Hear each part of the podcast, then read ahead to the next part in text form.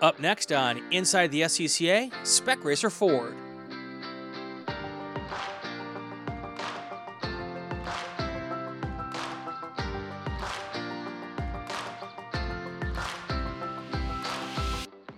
My guest on this episode of Inside the SCCA, a young, up and coming spec racer Ford driver from California, just won his third race in his fourth season in the class.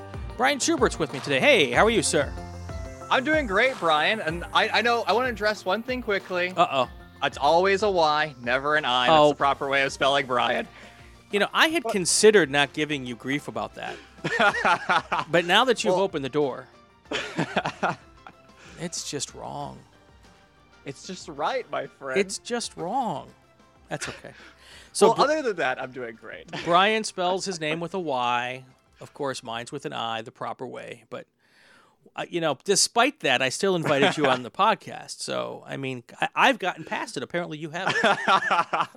I still hold some anim- animosity there. I think. Apparently, apparently. Okay, well, at least I can pronounce your first and last name. I, you know, some of the names I get at the racetrack I butcher, and people have been either, either just like, oh, another guy who can't pronounce my name, or they're just really, really nice because very few people correct me.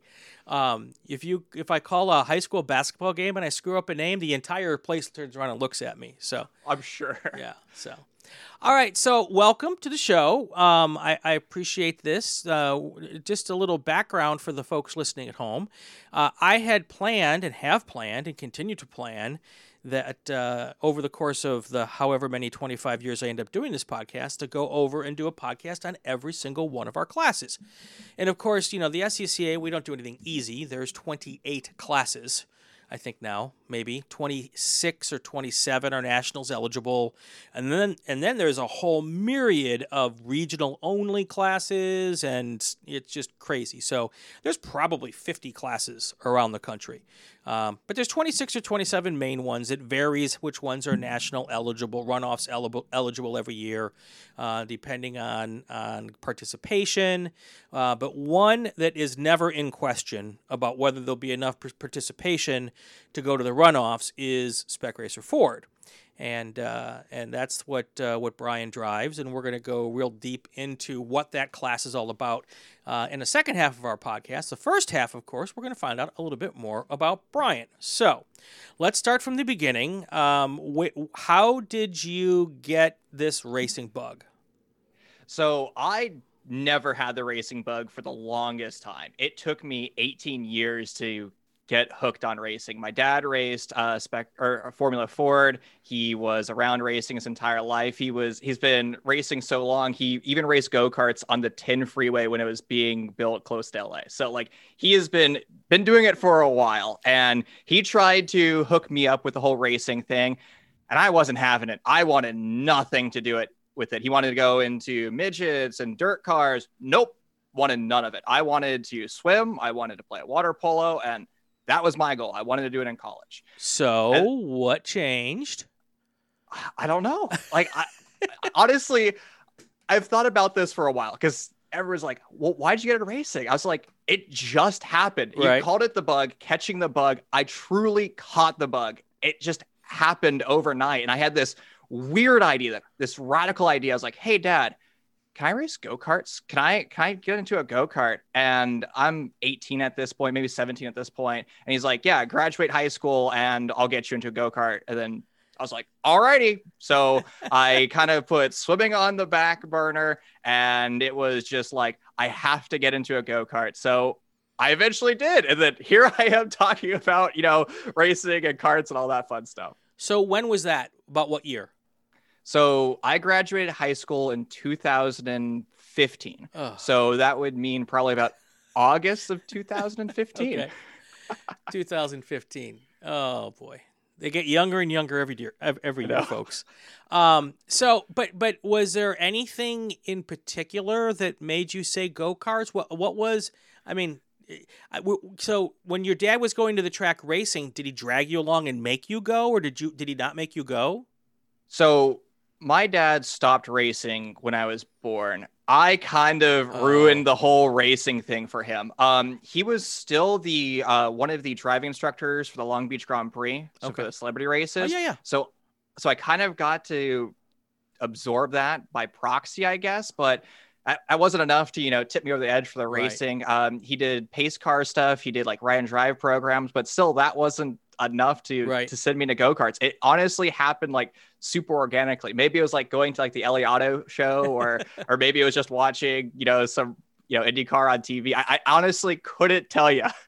So going to go karts as an 18 year old now, this is the crazy how this sport works, and and and if you're just tuning into the first, then you're not real familiar with with with the way you know with SCCA or motorsports in general.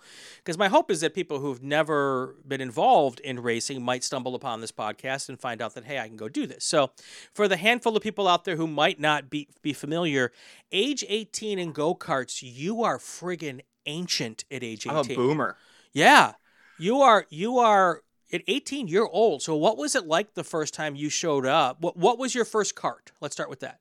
So I did rental carts first. Okay. So um, at Auto Club Speedway here in SoCal, they have the the Cal Speed facility, Yep, yep. and it's these uh, they're called sport carts. So they're fendered or bumpered Yeah. uh, rental carts, and that's where I started. And now I know a lot of people are gonna be like, "Boo rental carts, boo sport carts." Let me tell you, those people are addicted to sport Yeah. Like these people become hyper specialized in sport carts, and it really teaches you how to race because the whole field is these terribly slow bricks.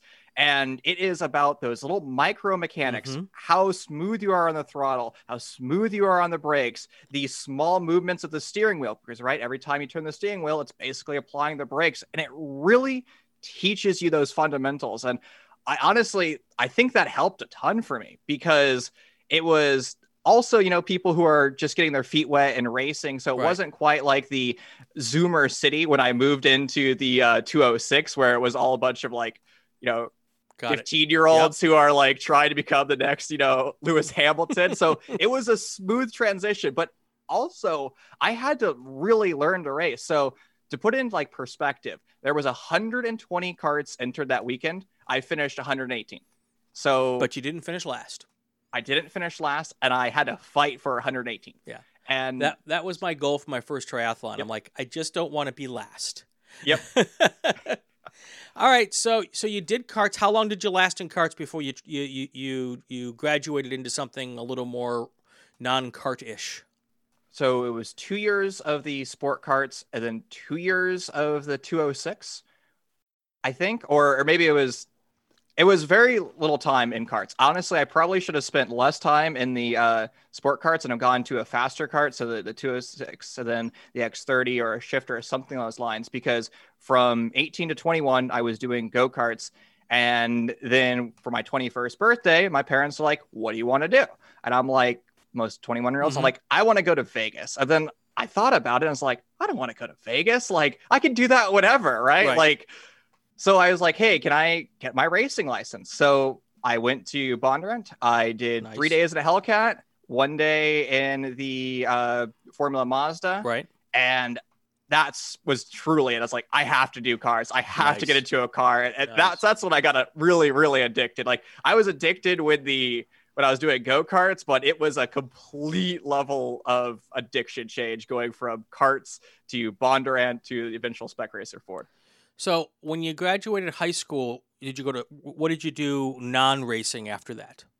So I went to uh, Cal State Fullerton. Okay. Uh, my undergrad is in wealth management, retirement planning, and can't see my shirt, but yes. Formula FSAE Yes. there. Yes. I, I know that Varga was on a couple weeks ago that he brought on, you know, the SC guys for Yep. FSC, but I had to rep, rep Cal State Fullerton. Okay. You know, Okay. I, I love that program, best program in the world. You know, if I could speak to you know any of the young viewers here that are watching, if you're going into engineering, go to a college that has FSAE, and it will give you real world experience. Even if you don't want to do anything with racing, Right. it gives you practical engineering skills. It's it's a true a true asset.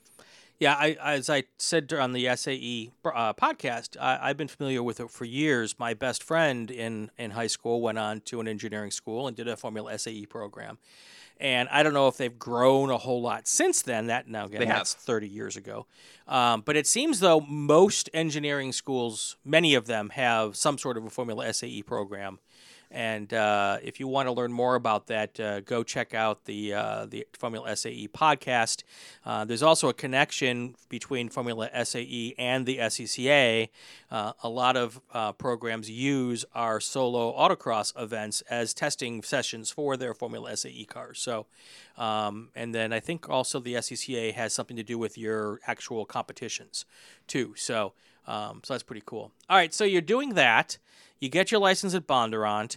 From there, do you go to Spec Racer Ford or do you go somewhere else? Straight to Spec Racer Ford. So Okay. I so my birthday was in November, and then I basically take the school almost the first of the year, um, or maybe the first or second of the year, and then I'm in Bondurant, and then I'm in a Spec Racer Ford like a week later. It was a fast transition. Yeah, yeah.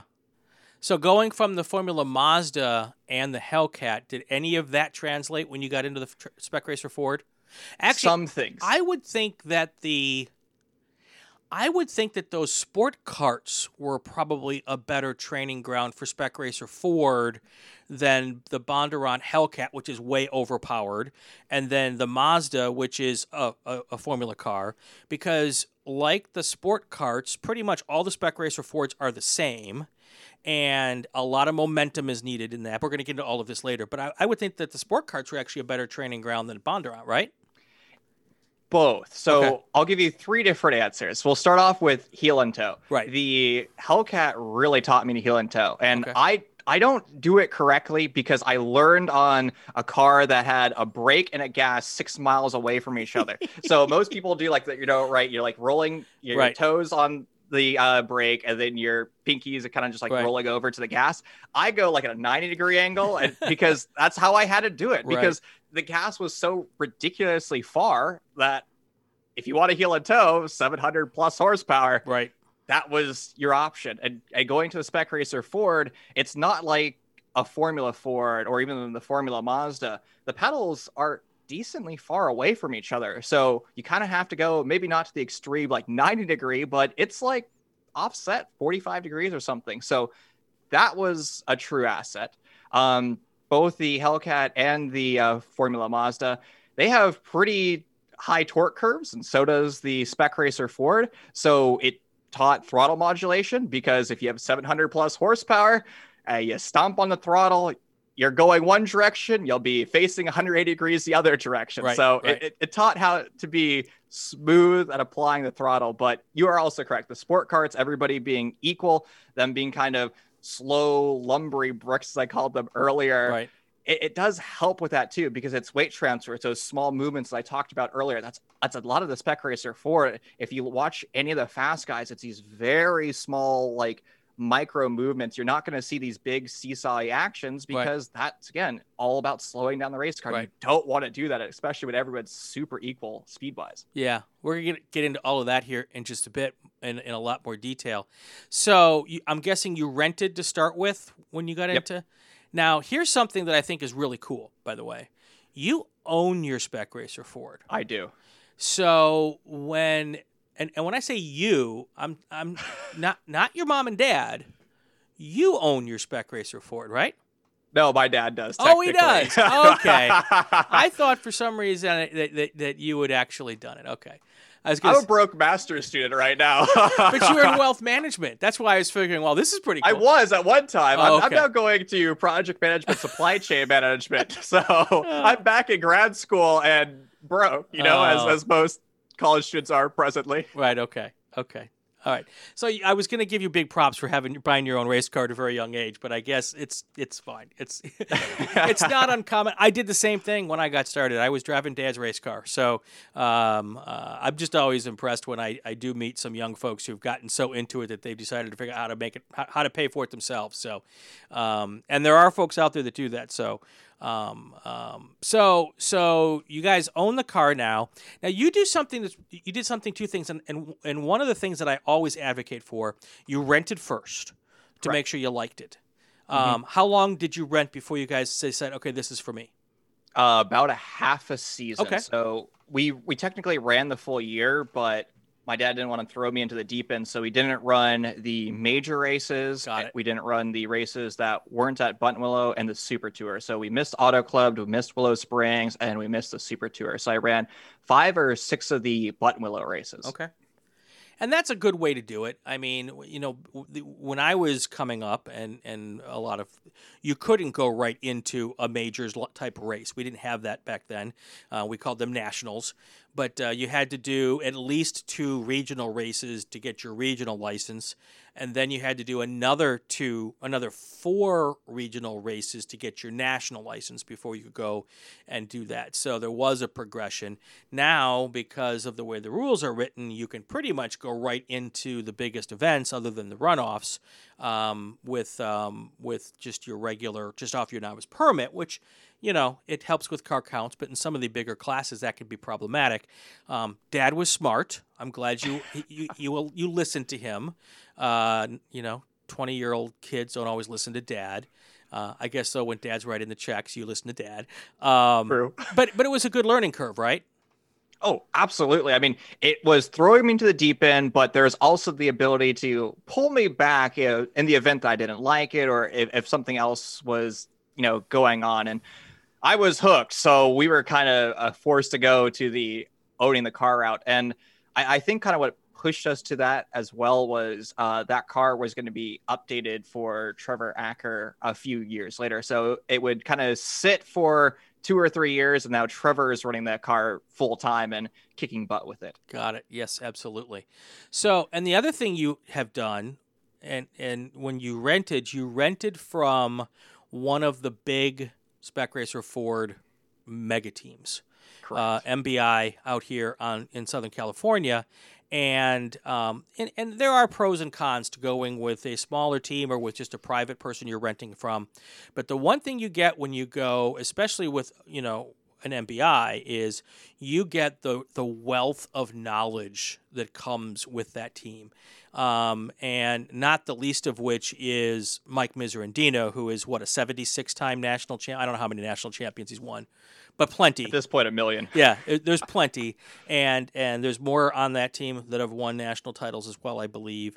And you get to take that knowledge and learn from that, and and that must have been a big deal for you.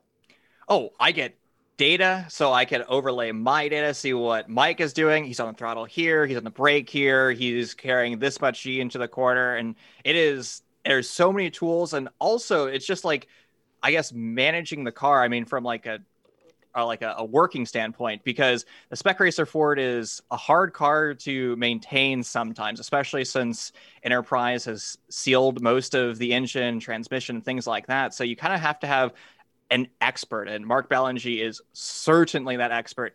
He knows just about everything about the spec racer Ford possible. And, like I think he's he's seen every single thing you know that the car could ever have. So you know, being part of MBI means if something does go wrong, they have the tools and equipment right. to fix it. And, and so it's both learning from a five time national champion, other guys in the group who are very close to being a national champion.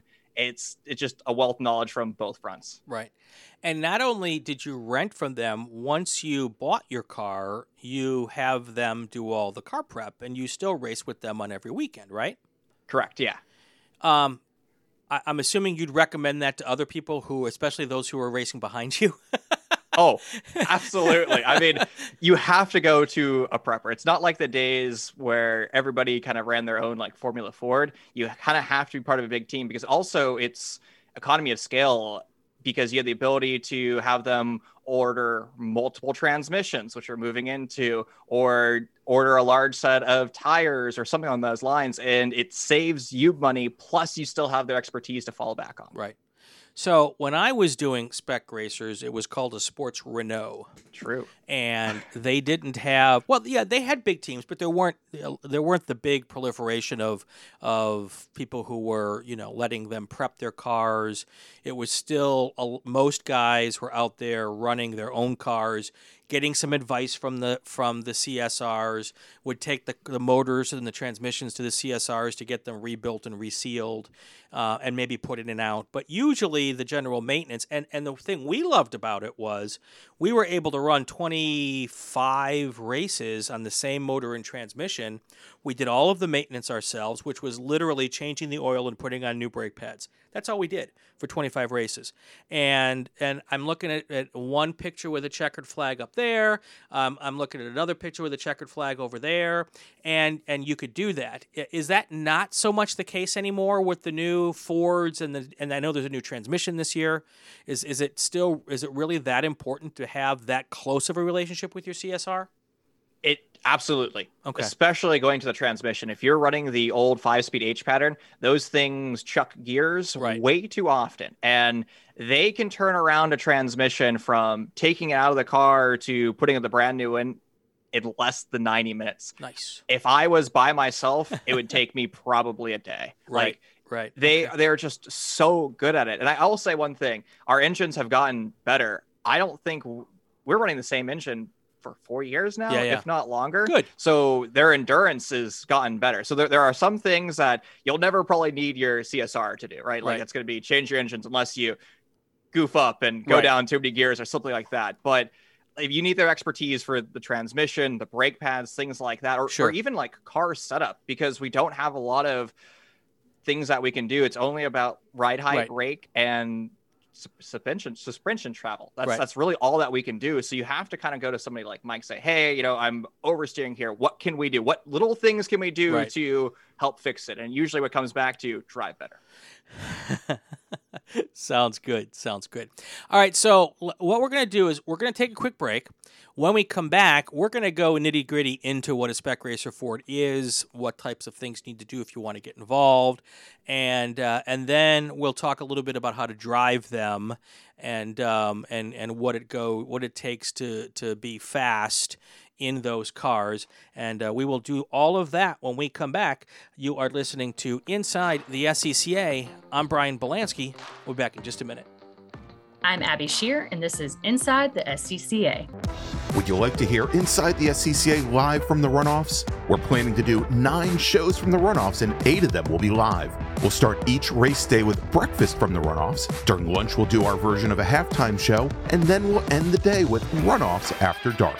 If you have a racing related business, this is a great opportunity to reach your customers or congratulate them on getting to the big show. Maybe wish them luck. And drivers, here's your chance to thank your sponsors. Rates are reasonable.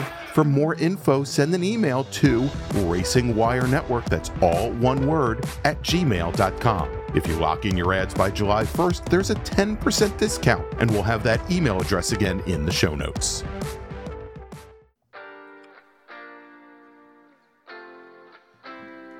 Welcome back to Inside the SCCA. I'm Brian Belansky. My guest is Bryan spelled incorrectly Schubert. he is a spec racer Ford driver, Cal Club member. You're a Cal, Cal Club member, right? Of course, I am. Okay. Well, you know, we get a lot of guys from a lot of different regions, so I figured as much. But uh, he's a Southern California boy and uh, races spec racer Ford. We've so we've learned a little bit about his background and how he got to where he is. Uh, he's won a couple races, been racing for about four seasons. Uh, races with uh, arguably one of the best, if not the best, team on the West Coast. I'm going to get hate mail for that from somebody, I'm sure. They are the best on the West Coast. he has to say that, um, you know, or else they'll double his bill next time. but uh, so he races out of the MBI stable and uh, just won a race. What was it? Two weeks ago? Three weeks ago? Two weeks ago. Okay, that was our uh, our Cal Club regional or divisional races out here at uh, at Buttonwillow Raceway Park. So congratulations to that. Thank you. All right, so we've talked a lot about what you've done to get here, and and this is one of the the first episode I'm doing that's kind of class specific. Uh, we did one on on on B spec earlier in early in the podcast uh, days, but it really wasn't about B spec as much as it was on how to kind of resurrect a class that was on the the brink of dis- uh, extinction. Um, but we didn't really get into the cars very much, so we'll do another B spec episode there. So this is really the first um, episode we've done to really focus on a single car or a single class. And the reason it's a single car is because in this particular class, it's a spec class. So it's the same car for everybody, mostly. Um, you have yours is a spec racer Ford Gen 2, right? Three. Gen 3, okay. So for those, let's do a little history lesson. Uh, when this class started back in the middle 1980s, it was a brainchild of the SCCA, of, I believe it was Nick Craw. He wanted to have a class that was evenly matched, a driver's class uh, where they could uh, have, at the time, you could buy your car for $12,000. That was the entire car. And uh, you could put it together and go racing for 12 grand. Uh, the cars now out the door, brand new, are approximately 55 to 60, Okay. I think. part of that's inflation part of that's um, that yeah. the fact that it's it's a uh, it's now 2022 versus 1985 or 86 and things are just more expensive now and the other part of it is um, I'm, I, and I'll attest to this the ford is just a better motor it's True. it's a race designed built motor uh, the the Renault that we used was literally the motor uh, out of the Le Car. If anybody's old enough to remember the Renault Lacar, Bryan's looking at me like I have no friggin' idea what this guy's talking about. And uh, and it was a stock transmission that they just sealed up, and and that's how we went racing. And a lot of guys had a lot of fun, for, and gals had a lot of fun for a long time. Uh, but it got to the point where Renault got out. They didn't have any money. Uh, the parts went away. They weren't making the motors. They weren't making the transmissions. And the and SCCA had to make a decision on how to keep the class going. And that's when they went to the Fords. And now we're on the third generation of the Fords. So, uh, and the third generation is essentially the f- same as the second, but with just a new transmission, right? So there's kind of this weird thing. We're kind of in 3.5 or Okay. 3 point B, whatever you want to call it. So the first Ford is Gen 2, and Right. it is a five speed, four speed. I'm not sure, can't remember. It's a different transmission. It was a different motor. Um, but they started to reduce the weight in the car. Going into Gen 3, they go to the uh, five speed with the current 1.6 engine. And then now we're in the second transition. So it's Gen 3 2.0, where Right. we're going to the SADEV um, six speed uh, sequential gearbox. So is it is it paddle shifted or is it just sequential in on the stick? It's it's the bump shift uh, Okay, sequential. so So it's it's, like a not on the wheel, it's on the floor. Very similar. It's it's almost like your H pattern, but you just go forward and backwards. Got it. Got it. Okay. Um, and that's that. So the cars they look a little bit like prototype cars. Uh, they look a little bit like the old, uh, um, a squished down version of an old Can-Am car. Yep. For those folks who aren't p- familiar, and uh, so it's an open cockpit. Um, but it's closed wheels. There's fenders, uh, fiberglass fenders. It's still fiberglass, right? Mostly. Correct. Okay. Um, I saw the last race. The only thing they were checking at tech was they were weighing the hoods. I'm Yeah. guessing uh, taking weight out of the hood is is something that's uh, an easy way to lose some weight on these things.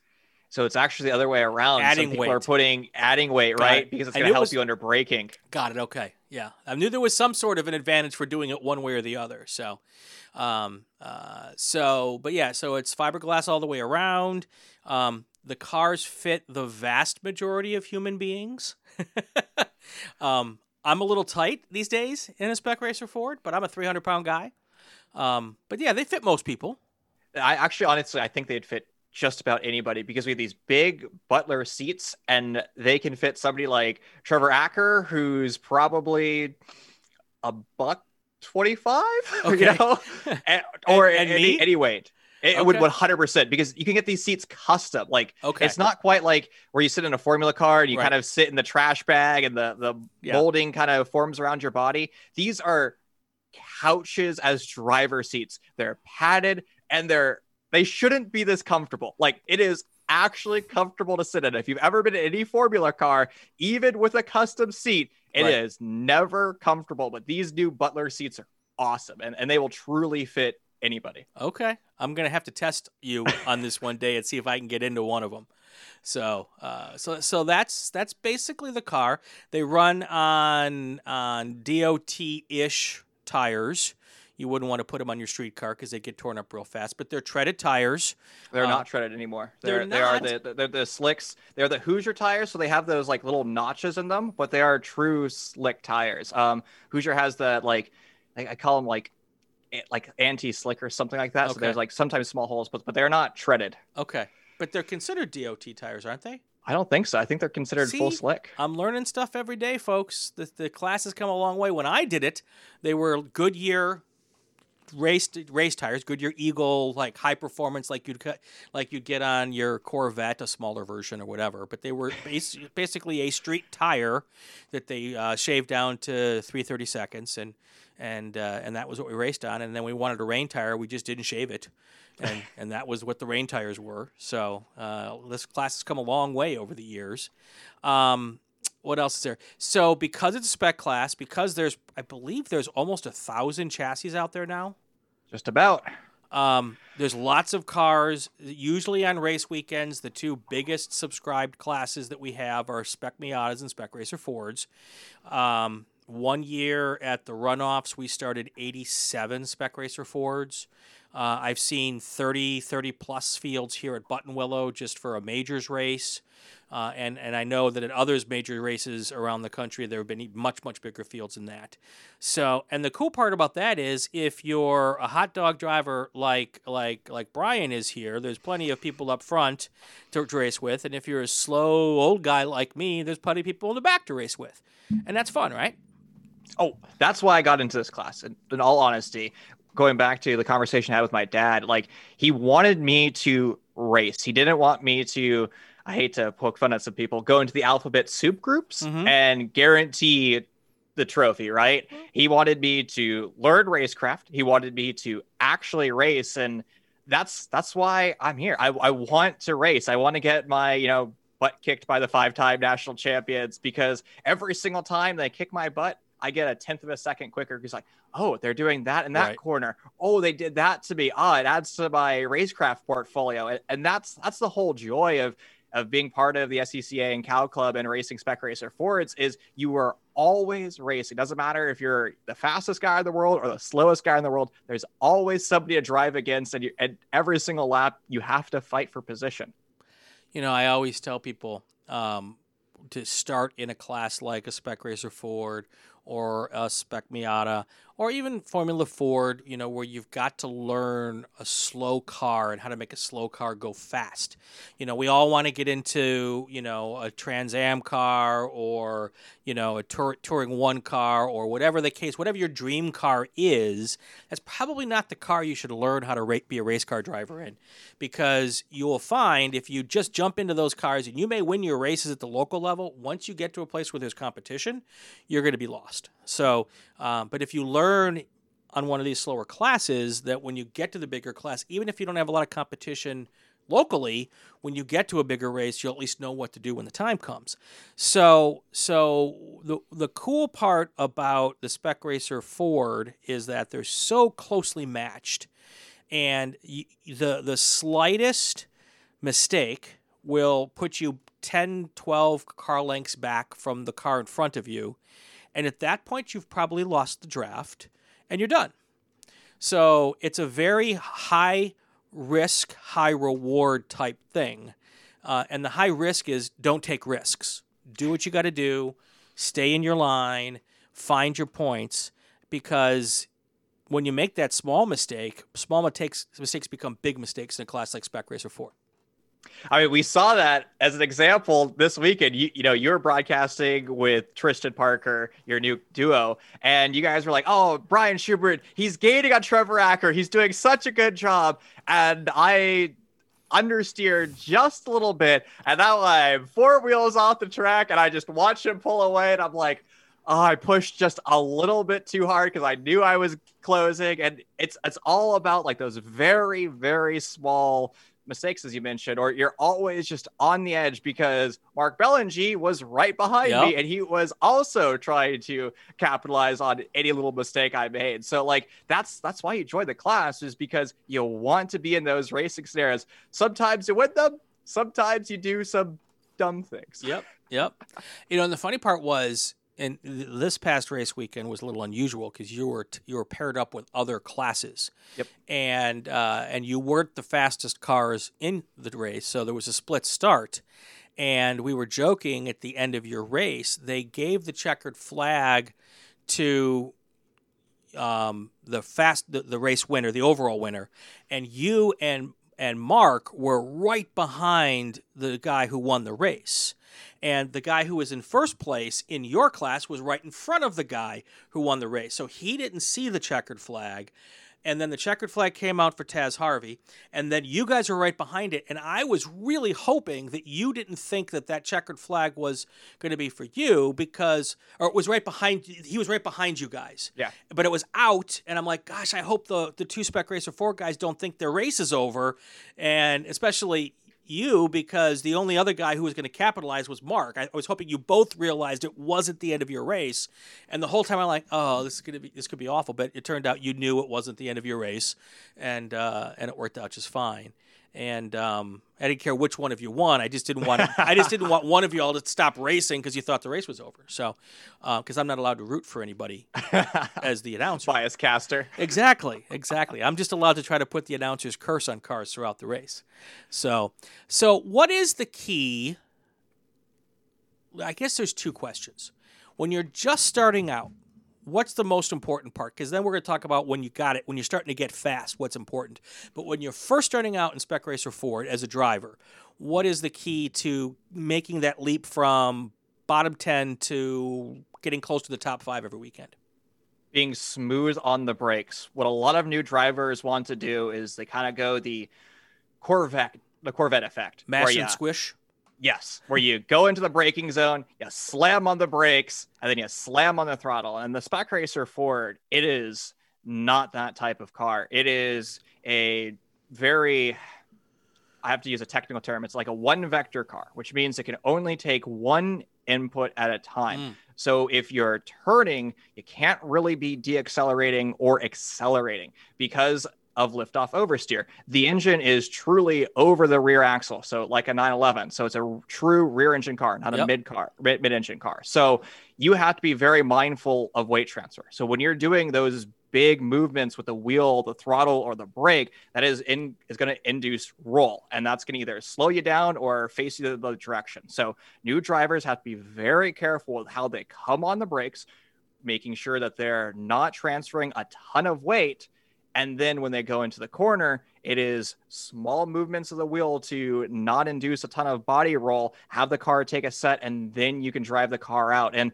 the thing with the car is a lot of drivers don't kind of feel it yet. It likes to oversteer. It's a car that wants to drive with oversteer because a car that's oversteering is a car that's turning. Right. So you kind of have to be on that edge where the car is the back end's wanting to step out and you're just keeping enough throttle in to keep that nice linear weight transfer where you're not breaking the slip angle and you're just carrying that momentum out. Because a lot of drivers they want to do those big movements. It upsets the slip angle it upsets the weight transfer and all of a sudden you're going to be either slow out of the corner or facing the other direction. So for all our roundy round friends what's oversteer So, all right, my favorite Jeremy Clarkson reference. Okay. Oversteer is when you crash into a tree and die back first. Yes. Because the car stepped out. Understeer is when you go head first into the tree and die. I, I love that Top Gear reference. It's always my excuse to use it. Whenever I'm doing like an iRacing broadcast yeah. or anything like that, it's like I have to talk about oversteer and define it Jeremy Clarkson saves me every time. Yeah, I don't remember it was Buddy Baker or or which of the old school NASCAR guys said oversteers when your ass hits the wall first and yep. understeers when yep. your feet hit the wall first. Over. Yep. Yep. Yeah. So. Uh, I was just like asking that question. So cool. I, I had not heard the Jeremy Clarkson uh, version of it, so that's that's awesome. Um, so so, and and I would also say in my when I was doing it, you wanted to use the brakes as little as possible. Correct you know, a momentum car, you know, it's harder to get up to speed than it is to brush off speed. Yeah, exactly. I mean, every single time you shave off speed, you're going to be slow on exit. And and that's that's kind of what we're talking about too. Why I like to drive a little bit of oversteer because that means I re- put less steering angle in. So the car is still naturally turning with little steering angle, which means I've haven't slowed the car down as much. Again, it's those like really fine line details. And when I like overlay my data with like TJ Acker, Mike Miserandino, Steve Fogg, I can see those really, really small differences. And it's maybe like a tenth of a second or less, but those really those small movements really changes your entire lap. How much does your car setup change from let's say weekend to weekend. Now I know we do a lot of races at the same track out here, but let's say from Buttonwillow to Willow Springs. Are they making a, lot of changes in your car from a setup wise, or do they get it where you like it and then just kind of leave it? So we don't have a lot of setup changes to make. It's not like a right. formula car where you can make a bajillion changes. We really only have three. So it's pretty much the same setup that I run at Auto Club, Willow Springs, Buttonwillow. It's the same setup. I tend to change my brake bias more than the other drivers around me mm-hmm. because I will always want to make sure those those front tires are doing exactly what they should, and especially when we're in the million degree plus Buttonwillow temperature where the track temperature exceeds 130 you have to be making those brake bias changes because you can't have the front tires that loaded because the oils are coming through the track. The track is basically driving wet almost because again, there's dust, right. dirt, oil, and you kind of have to make those changes. But other than that, I don't touch setup at all. And are you making those brake bias changes as the race is going on, or do you kind of say this is where I'm going for this session, or do you do you, do you feel it as the as the track is changing? Do you make changes as you go? I make the changes as the track changes. So uh, if surface conditions get better or worse, I'll make those changes. So our first race of the year, January, was raining kind of. So it we were we went out on slicks, but there was moisture around. So I went with a rear facing brake bias. And at the end, I was closer to my normal brake bias. Got it. Okay. So it just depends on the track needs. Got it. Got it. Um, wh- what else is, is there anything else that's happening between races in your cars other than the, the standard maintenance of every couple of races you may change the oil, change your brake pads whenever you need to change your brake pads? Is there anything else going on in those cars? No, honestly, I think they're really easy to maintain. It requires kind of somebody who's proficient at it like the MBI garage is, but it gets its tear down and it gets its tear up before the race and that's really it. I mean, it's it's I think a pretty easy car to maintain once you've perfected the art of it. Yeah, yeah, that was our experience too. Uh, as long as you didn't have any big offs, we would check the suspension, you know, check the alignment at the start of the season, yep. maybe in the middle of the season. But if you if you didn't do anything extraordinary, we didn't even do that. Um, and uh, and you know, it was literally. And I used to complain. I'm like, if I'm, why am I changing the brakes? Are you braking too much? Are you using the brakes too much? I shouldn't have to change these brakes. And of course, Dad would give me, uh, you know, this, this the, the, weird look and like, shut up and change brakes. Um, but yeah, we'd change oil every couple of race weekends. And that was it. And that's probably more, much more than we even needed to. I think I'm the same way. My street car, my 2011 GTI, still has the irregular, the original brakes on it because it's a manual transmission. So I can, I don't use the brakes all that often. I can actual heel and toe downshift. Going back to the Hellcat, right? I'm I, gonna, uh, I'm going to sound like a dad. You do realize that brakes are cheaper than clutches, right? that's probably true. I, am pretty nice on that car. So. All right, all right. Um, so for someone who's getting in, involved, um, obviously the a brand new spec racer Ford is going to run you 55 or 60 right now. Um, do you have an idea what the what the going rate is for a an updated, so like with the new transmission, all of that kind of stuff, um, uh, used car is these days? So I don't know about the Sadev gearbox. Okay. And because those haven't fully shipped shipped yet. Got so okay. so let's talk about before that. Yeah. So mine was 25 okay. um, for three sets of wheels plus the reins. It could have had a trailer, which we didn't need because MBI has massive haulers, right. three of them. So we didn't need that. Um, a car that ran well in San Francisco. And that was it. That was, it's a good car. And let me tell you this if you're looking to get in spec racer ford do not be afraid of buying low unit counts nope. my chassis is 66 i have really? one of the oldest chassis on the west coast and i won the championship with it last year wow so we had I'm beating 900 yeah And like, Mine, mine's an original. wow, yeah, because I believe the original run was hundred cars. Yep. That's a piece of history you're driving. You realize that you're driving a piece of history. Yep. Yep. Do you know the provenance? Do you know who who drove the car before you? Do you ha- you know? Do you have the list of all the, the drivers who've been in it? It was a single owner car, Okay. I believe. Um, Hull, I think, was his last name. Okay. It it lived all over the place. At Okay. one time, it had a Canadian livery. It was white and red with the Canadian flag on it. Nice. Uh, it was up in Vancouver. It has been all around.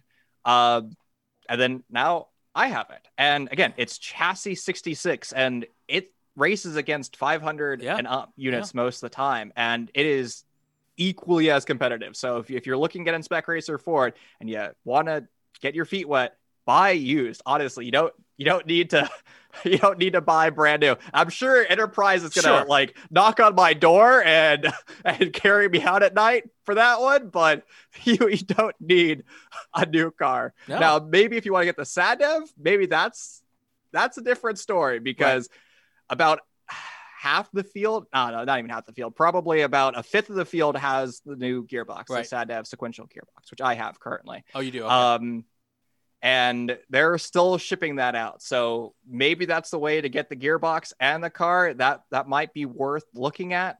But when I bought, it was new car versus old car, and old car was way better. so I know the older gearboxes had reliability problems, Yeah. and the new ones are supposed to eliminate that. I don't know that there's enough data yet to prove that true, but let's just say they do.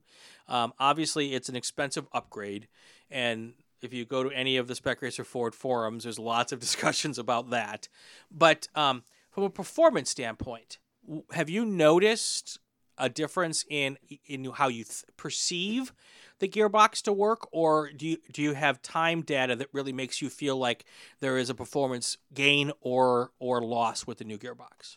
So depends on the track, and I hate to echo what Enterprise has said at Buttonwillow and Willow Springs. I haven't really noticed a difference between somebody with a new gearbox and old gearbox. Jack Willis, um, sometime this year, was on the five-speed H pattern. I don't think he won the race, but he beat a lot of new gearbox drivers. Right. So he was he's always been quick and he proved that there isn't much of a difference. Now at Auto Club, that new gearbox without the draft completely dusted us all. Mark Bellinger, when he was testing the prototype I remember that. from like a million miles away, could just pass trains. And that's what we do on the Roval tracks where, you know, five, ten, six cars deep, you know, nose Right. to tail, and he could drive past us. That was a gearing. I was, I was going to say, obviously, there's a difference in gearing between the top gear in the, the new gearbox and the old gearbox, right? Yeah. So second through third are the same, allegedly. Right. Fourth gear is shorter. Okay. Fifth gear is shorter, and we have a sixth gear. Okay. Which you didn't have before. Correct. So is the sixth gear a little more than the old fifth gear, or is, Um, or is it, or is the old is the fifth gear the same as the old fifth gear plus a sixth gear? So the fifth, so fourth gear tops. It used to top out at like 120. Right. It's now about 100. Fifth gear so gets pulled at like that 100 mark, and then at like 120, 125, that's when sixth gear Okay. gets pulled. so it I've sounds only- like the sixth gear is literally on top of the old fifth Yeah. gear. Yeah, pretty much. Okay. Interesting. And I've I've used it only a few times. Uh, when we ran the drag strip at Buttonwillow, Okay. when I was in a draft, I would have to pull six gear, and we have yet to go to Auto Club. So I'm assuming when we have the big draft there, I might. right. Um, and I'm assuming the Daytona guys have to use six gear. Right, and I would think it like going into the turn five Road America, you're probably in sixth gear. Going through the kink and heading to Canada Corner at Road America, you're probably in sixth gear. I would think maybe going into uh, Oak Tree at VIR, you might be in sixth gear.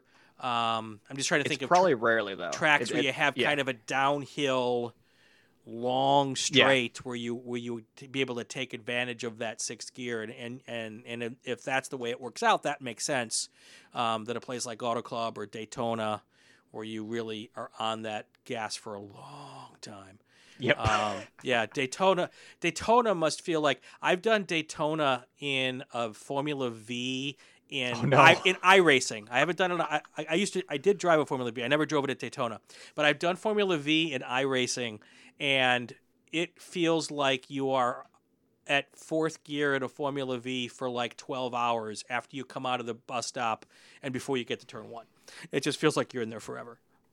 I did a broadcast very similar to that. It was the um, what do we call it? it not it was kind of like an all-star race, if you Okay. will.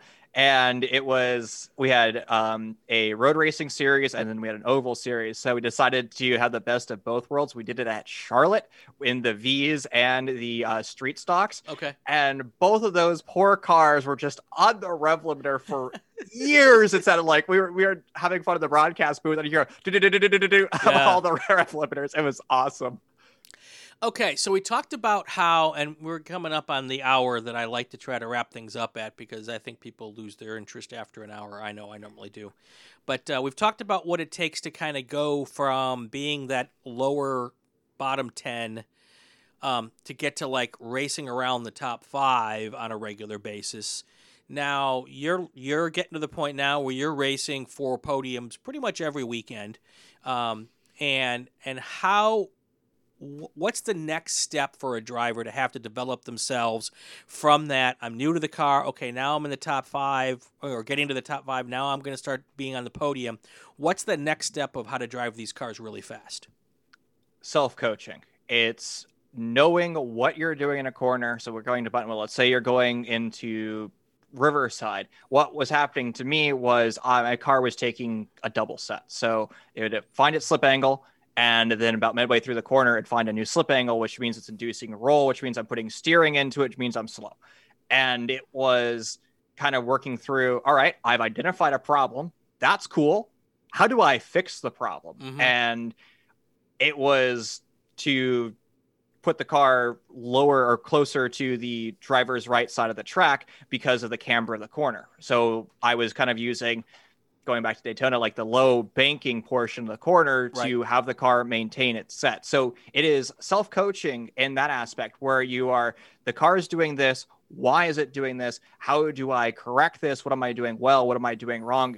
It's those small little nuances because when you're going against those really fast guys, you know, you make a tenth of a second mistake, that starts to add up. If you do it twice, I mean, that's your qualifying position. You're going from the pole to seventh place, eighth place. Right. Yeah, definitely. Do you find because you've got access to the telemetry, and you were Yep. telling you could lay your your laps on top of some really fantastic race car drivers?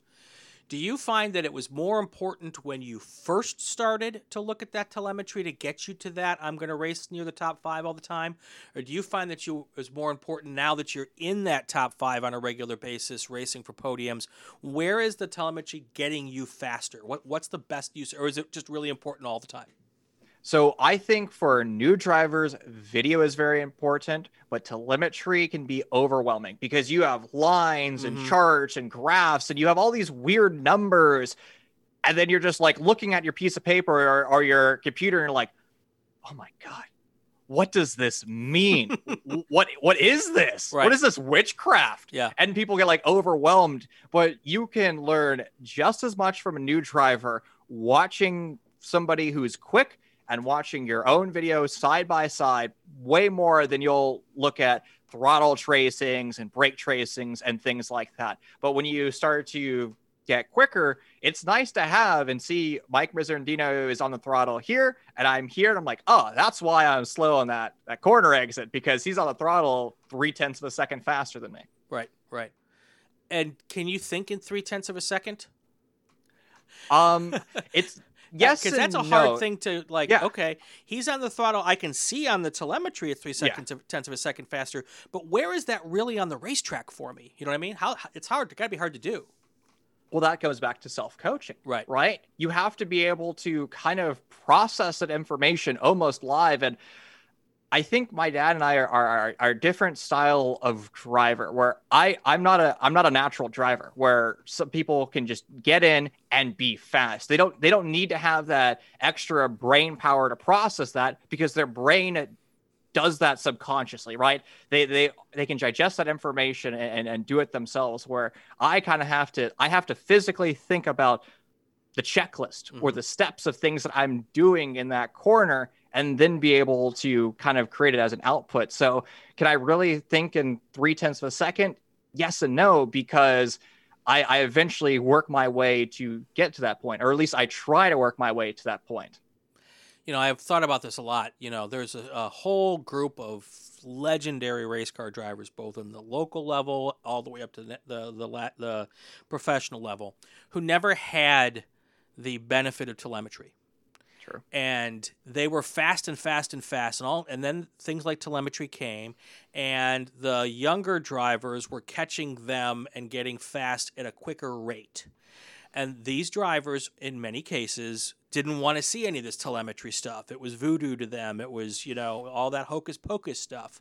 And then eventually, those younger drivers are are passing them and they can't figure out why and it's because they're using the telemetry and the tools that they have. Now the older drivers have had that telemetry their entire careers and aren't afraid of it and are able to drive faster and longer and keep the younger guys a little more at bay because they're they're utilizing the same tools that everybody else is. And uh, and and I, I find that to be a really interesting dynamic. And now that's come into into the club racing level as well it's it's a nice asset to have. Um, I've probably cheated just a bit in the telemetry. I had a gentleman named Tim Wise who was Mario Andretti's uh, fuel strategist. So, you know, he, he's done some things, yeah, and, and, and he's he's helped in the data world, right? Because kind of knows what he's talking about. So, well, that was going to be my last question, and I think we've gotten a little bit away from Spec Racer Ford a little bit, but um, it, you, you talked about how that telemetry is overwhelming. You know, it's how how important is it to have someone who can teach you how to read it? Oh, it's incredibly important. Whether or not it's a teammate, I know there's a lot of like online video. coachings, right. YouTube videos, somebody like Tim Wise. Uh, there there are so many avenues now to to learn data, and I kind of I'm going to go backwards just a bit when like YouTube was coming out, like nobody saw it as a tool. Yeah. What it 100% is. If you need to learn something from like anything, learning how to cook pasta, right. changing a tire, or learning how to read your AIM dashboard, you can do it on YouTube. So I don't think there is an excuse right. at all to to not use your data if you have it. All right, we've got three minutes left. What's your favorite? Well, first, let's start with what's your least favorite part about racing in Spec Racer Ford? Oh, the heat or the buffeting. I okay. am six one, and Enterprise is dragging their feet on allowing us to run plexiglass, little small inch thick plexiglass windscreens. Because okay. even with a special, really nice Simpson helmet designed for Formula cars, it gets a little buffety in there, and you're like bum bum bum bum bum right, bum. Right. That's that's probably my least favorite thing, and then the temperature sometimes it it gets toasty. Well, you're also racing in Southern California. Very true. Yeah. At, at nonetheless, exactly. where it's it's again 110 out, which means track temperatures are 130, 140. Come to Road America, where I started racing, where we raced in a snowstorm in May once. That sounds like fun, though. Well, my, my, favorite thing is racing the rain. Yeah. I love it. Cool. I, I wish we got more of it here. All right, all right.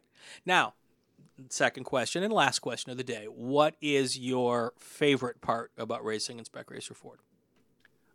I think this is changing over the years, but it's the people. Mm. And, and I hate to sound like a like like I don't know, like like I, I'm cheating with that answer, but like everybody at Cal Club is awesome. Everybody at MBI is awesome, and especially like during COVID, I think that's why my opinion changed. It was my escape. I got to hang out with my MBI teammates for three days.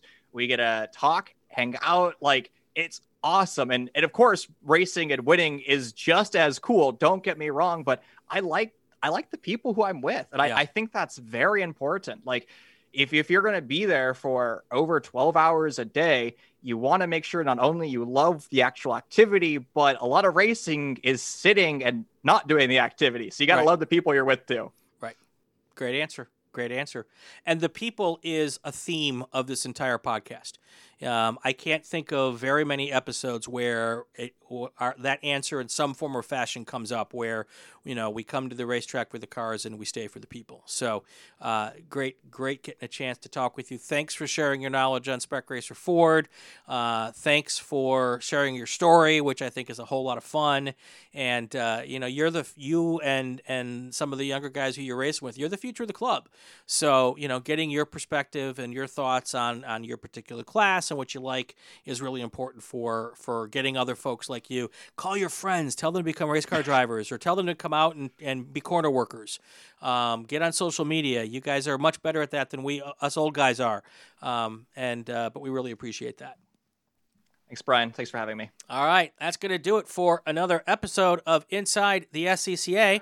If you like what you're hearing, subscribe to the Racing Wire Podcast Network so you won't miss an episode. It'd also be great if you leave a comment, especially if it's a good one. If it's not a good one, go find someone else's podcast and leave it on there. You can follow us on social media, uh, find out who our next guest is, leave us a question. On Twitter, it's at RacingWireNet. There is a new Inside the SCCA every week. I'm Brian Belansky. Have a fantastic weekend. Stay safe and go play with cars. I'm Dorsey Schroeder, and when I'm on my way to a race, I'll listen to the SCCA podcast inside the short bus. Inside the SCCA is a presentation of the Racing Wire Podcast Network and Rural 15 Productions. This podcast is not affiliated with, endorsed, or sponsored by the Sports Car Club of America. The views expressed within are those of the host and our guests and not that of the SCCA.